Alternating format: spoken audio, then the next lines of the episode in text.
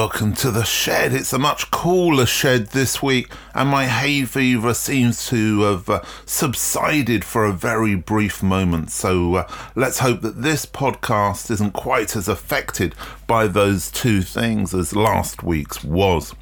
Anyway, what's been happening in the last week as as far as photography is concerned? Well, there seems to be a lot of stuff going on and being raised, issues being raised concerning the sexual representation of children. Yet again, Magnum seem to be implicated in this story. It really does seem like a bad year for them where they've, they've really got to get their act together and start listening. They're not responding to a lot of the points that are being raised, I should say. Also, alongside uh, Magnum, Getty Images are also being questioned around uh, a lot of the images that they're currently stocking and selling. I suppose, really, what this all comes down to is ethics. The ethics of, of being a photographer, but intrinsically, I have to say, I, I, there's been a little bit of a call for the for the importance of teaching ethics to people, particularly on photography courses, and certainly that's something which I ensure is embedded in, in everything um, I do, and, and the lecturers I work with I know exact are exactly the same. But what exactly do we mean by ethics? Well, I think there, for me, it can be summed up in two words. Those two words are common decency.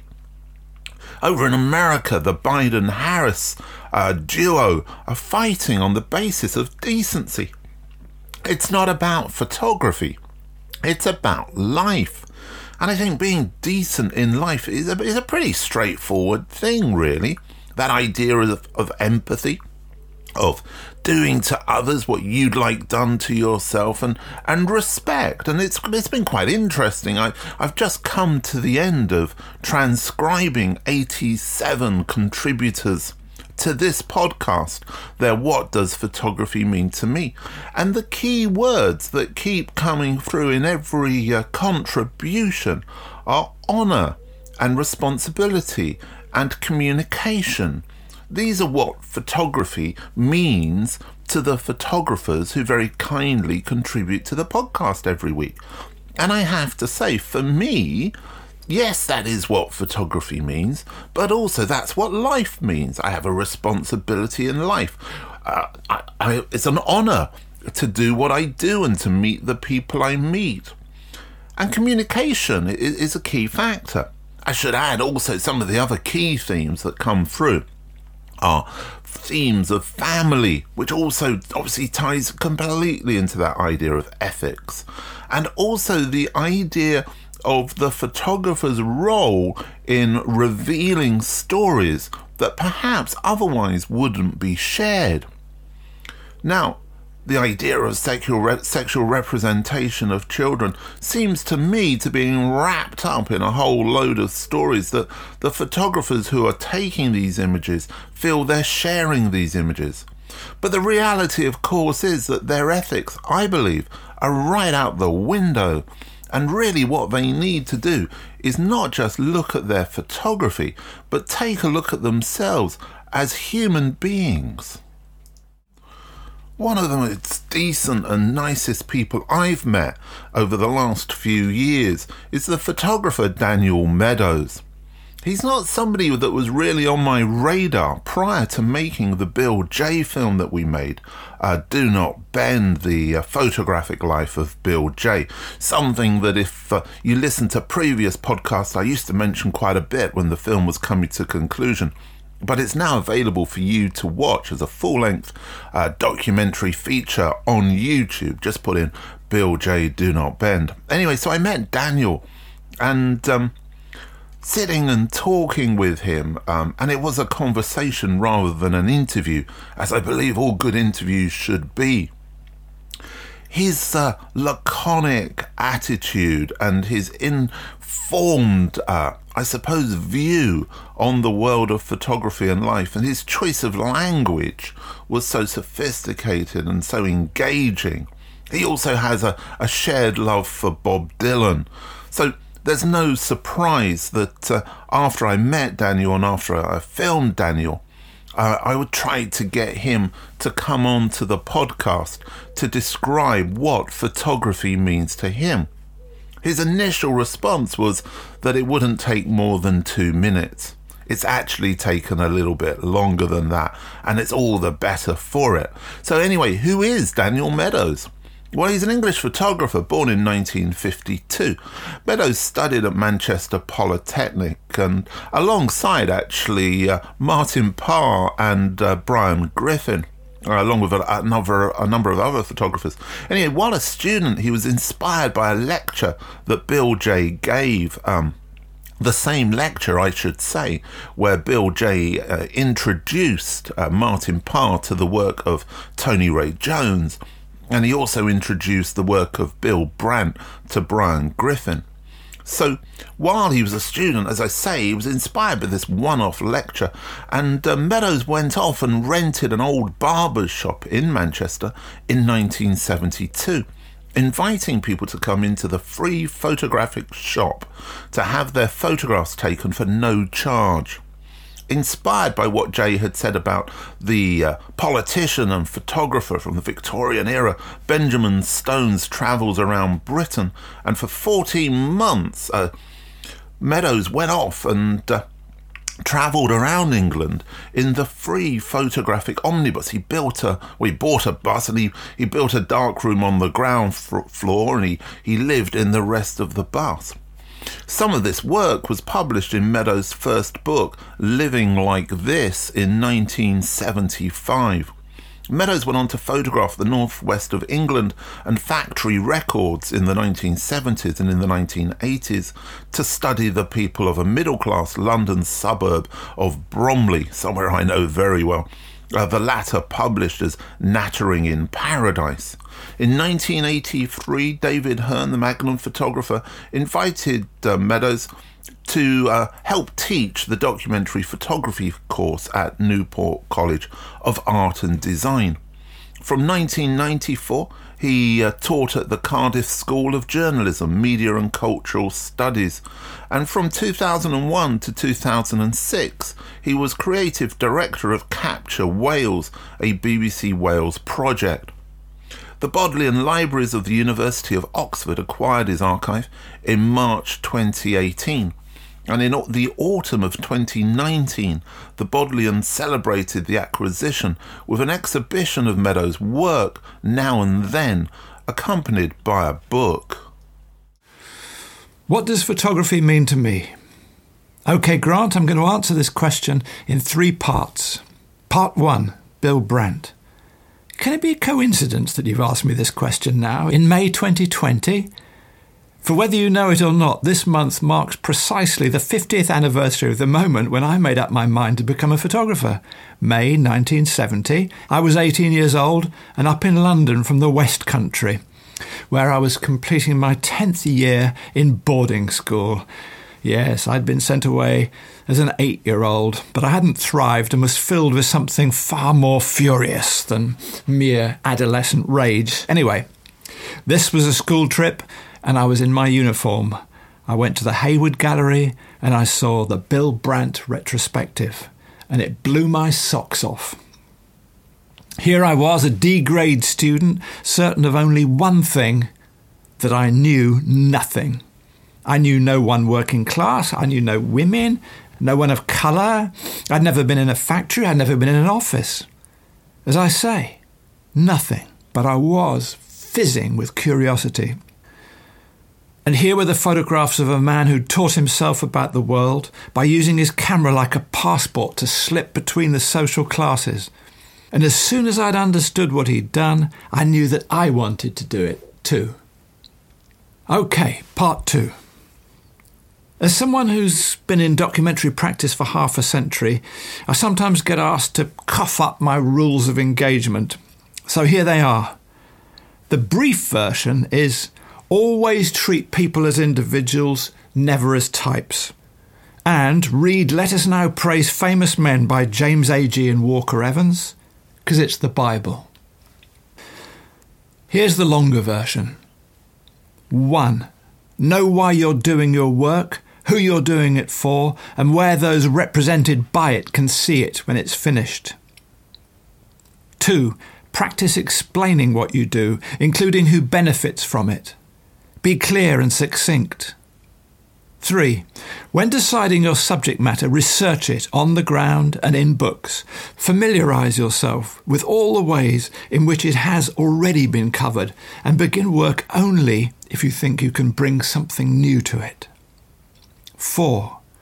Once you've committed to a project, immerse yourself in it. Live close to it, as close as you can, and in a way that's sustainable. Nothing must be more important than your work. 5. Work by yourself and be disciplined. Do it for at least eight hours every day and do it as well as it can be done.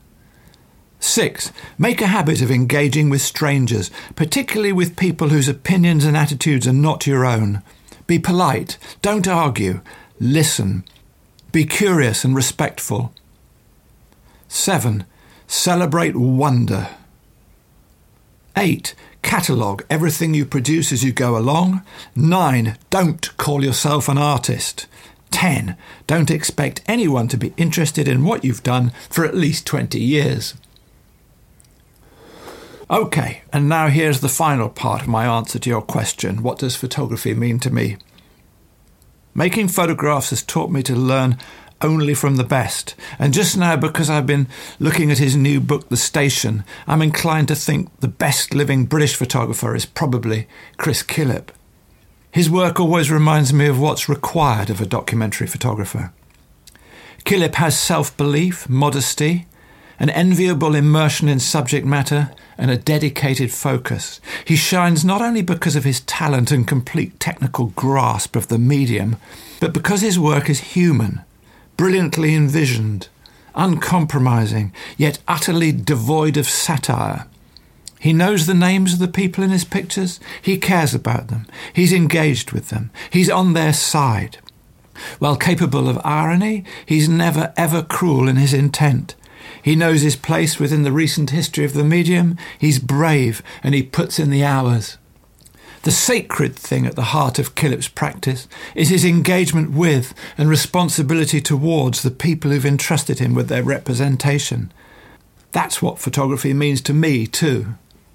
And just maybe some of this is what I saw as being the possibilities of a career in documentary practice for myself when I turned up as a schoolboy at the Hayward Gallery and saw the Bill Brandt retrospective all those years ago. Thank you, Daniel, for your contribution this week. And I think what we've just heard is a manifesto of ethics, a manifesto of photography ethics. Everything I was talking about there at the beginning of this episode put uh, forward with such clarity and conviction there by Daniel. I, I particularly like the uh, the rule where it said "Don't call yourself an artist."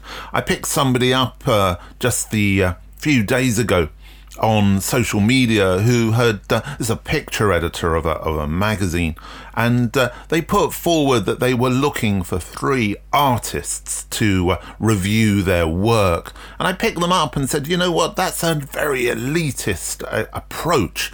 The moment you use that word you instantly alienate all of those photographers who choose not to use that term to describe what they do I have no problem with the the choice of people doing it. Just personally, for me, the the term photographer is just that much more accurate. It's also really interesting that someone like Daniel, whose work's been exhibited all around the world and in major galleries and appeared in books, does not feel that the word is appropriate, the word artist is appropriate for what he does or, or for that of documentary photography maybe something to think about there. Anyway, uh, the idea of rules I, I find so interesting. Many years ago, when I was an art director, I sort of started out um, thinking that it was important because I was taught the rules of editorial design. Um, and I thought that the rules were important, and they were. And the reason that why they were important was that they were to be broken, and that by understanding those rules, you could actually push the medium forward, and you could do it on a basis of knowledge rather than just on a basis of hope. So Without the rules, you don't have the structure, and they give you the knowledge of what you are doing and why. I certainly don't feel that Daniel's rules are rules that should be broken. I think actually they're rules that should be printed out as a poster. I might even do that. In fact, I think I will. And put on your wall and to, as a reminder of what it is that we're doing as photographers and why we're doing it. It's certainly a, a set of rules that I think some of the members of Magnum now could perhaps take on board and think about. As I said, having listened to 87 photographers over the last couple of weeks, all telling me the same thing, I'm not by any means uh, suggesting here that photography itself is corrupt, as a lot of people are. Without doubt, there are a lot of bad apples in there, and there are problems that need to be dealt with. But it's always a bit dangerous to use too broad a brush to paint everybody into the same corner. Anyway, that's uh, that's Daniel, and uh, if you aren't aware of his work, do check it out. You can actually still get copies of his original book from 1975 relatively cheaply on places like eBay. I know that's where I got my copy, so why not uh, try and uh, check that out. You can also uh, arrange to see his work at the Bodleian. I think you can see that online let's hope that when we get to a, out of this COVID situation, that we can once again hold a print in our hands by somebody like Daniel in a place such as the Bodleian, or I hope the Victoria and Albert Museum still do that. I know they used to.